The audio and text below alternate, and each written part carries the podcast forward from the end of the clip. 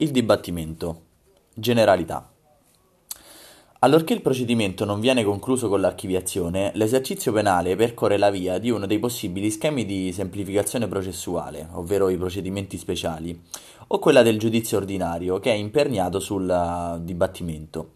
La centralità del dibattimento, che è la sede naturale della formazione della prova nel contraddittorio, nel rispetto del contraddittorio delle parti, è la esaltazione del rito accusatorio rispetto al rito inquisitorio, ovvero dove trovano applicazione i principi di oralità ed immediatezza dove si fa parlare l'altro, dove lo si lascia esprimere, dove si dà più, molta più diciamo, importanza al diritto di difesa anche. Il presente capitolo percorre l'intero excursus che va dal momento in cui il giudice dibattimentale è investito del processo fino alla fase della decisione, il cui esito, la sentenza, costituisce, possiamo dire, il traguardo in vista del quale è costruito l'intero rito penale. Come si accede al dibattimento? Con eh, il rinvio a giudizio disposto dal GUP, il GUP in gergo è il giudice per l'udienza preliminare, dopo appunto l'udienza preliminare.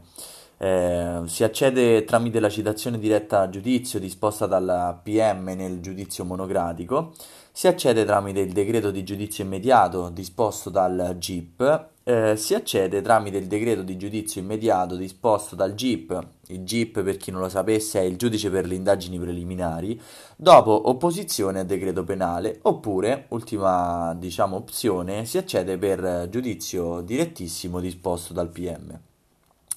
Il dibattimento ha delle fasi, eh, ci sono appunto delle fasi di questo, giudi- di questo, giudizio ordinario, perché abbiamo detto che eh, permea il giudizio ordinario.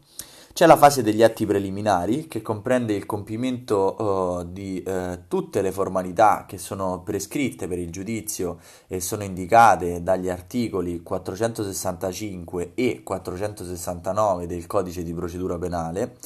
C'è una fase degli atti introduttivi che prevede la risoluzione di varie questioni insorte, la cui diciamo, prospettazione è spesso sottoposta a decadenza, se non è formulata entro questo termine. Gli articoli di riferimento sono 484 495. C'è una fase dell'istruzione dibattimentale che è eh, il vulnus, il momento centrale del nuovo processo, poiché vi si raccoglie la prova e questo è previsto dagli articoli 496 e 515 e c'è la fase della decisione che sostanzialmente comporta la valutazione delle prove, l'adozione delle, della mm, decisione e se possibile la uh, stesura contestuale della motivazione o in un secondo momento nei casi di particolare complessità che vedremo successivamente. Quali sono le eh, caratteristiche del dibattimento che abbiamo detto oh, sembrerebbe eh, essere una questione centrale del eh, rito accusatorio che si distingue da quello inquisitorio? Immaginatevi il rito inquisitorio come una sorta di eh, caccia alle streghe in cui si tortura la parte che è stata presa nei, nei diciamo, fattispecie più gravi. Eh, ma eh, comunque il rito accusatorio ha delle garanzie eh, rispetto anche alla parte che è stata accusata. Questo è molto importante eh, per la scienza del diritto penale. Stavamo dicendo, i caratteri del dibattimento sono dunque la uh, pubblicità, prevista all'articolo 471. Da ora in poi, quando dico l'articolo, si tratterà del codice di procedura penale, a meno che non appunto dico diversamente. La pubblicità che è prescritta a pena di nullità e garantisce il controllo da parte del pubblico della uh, regolare conduzione del dibattimento. Eh, vi sono tuttavia casi in cui si può procedere a porte chiuse e sono indicati dall'articolo 472. Quindi il controllo da parte del pubblico della regolare conduzione del dibattimento si chiama pubblicità. Poi abbiamo la oralità, perché il nucleo del nuovo processo è eh, costituito, abbiamo detto, dal dibattimento. Eh, nel dibattimento tutta l'attività è svolta eh, oralmente, anche se possono essere utilizzati eh, a certe condizioni atti che sono stati scritti in precedenza, ad esempio perché non ripetibili, ma questa è una questione che affronteremo in una fase successiva. Immediatezza, eh, significa che tutto deve svolgersi eh, dinanzi allo stesso giudice eh, del dibattimento e della successiva deliberazione. Concentrazione significa che il dibattimento va esaurito nel minor tempo possibile e in caso di rinvio necessario deve eh, proseguire nel giorno successivo non festivo, cioè le sospensioni possono avvenire solo per assoluta necessità e al massimo per 10 giorni. Questo è previsto dall'articolo 477.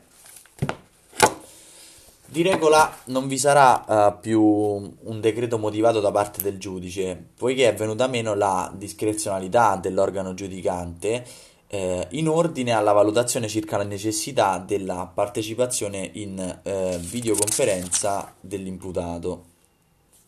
Qui però stiamo già uh, parlando di un qualcosa che viene dopo, della, dell'imputato arrestato. Mm, scusate, diciamo sono andato troppo avanti ehm, adesso tratteremo la partecipazione dell'imputato. Allora, l'imputato può essere libero nella persona, cioè se non siano necessarie eh, particolari cautele per prevenire il pericolo di fuga o di violenza, così è scritto nel codice. Allontanamento, cioè con ordinanza del presidente, se dopo l'ammonizione continui l'imputato a impedire il regolare svolgimento dell'udienza. Espulsione. Con ordinanza del collegio, se dopo la riammissione debba essere eh, nuovamente allontanato. L'allontanamento diciamo che è un cartellino giallo. L'espulsione è un cartellino rosso, cioè ti allontano, rientri, a quel punto ancora stai um, devi essere nuovamente allontanato perché impedisci il regolare svolgimento dell'udienza e ti do il cartellino, cartellino rosso, cioè vieni espulso.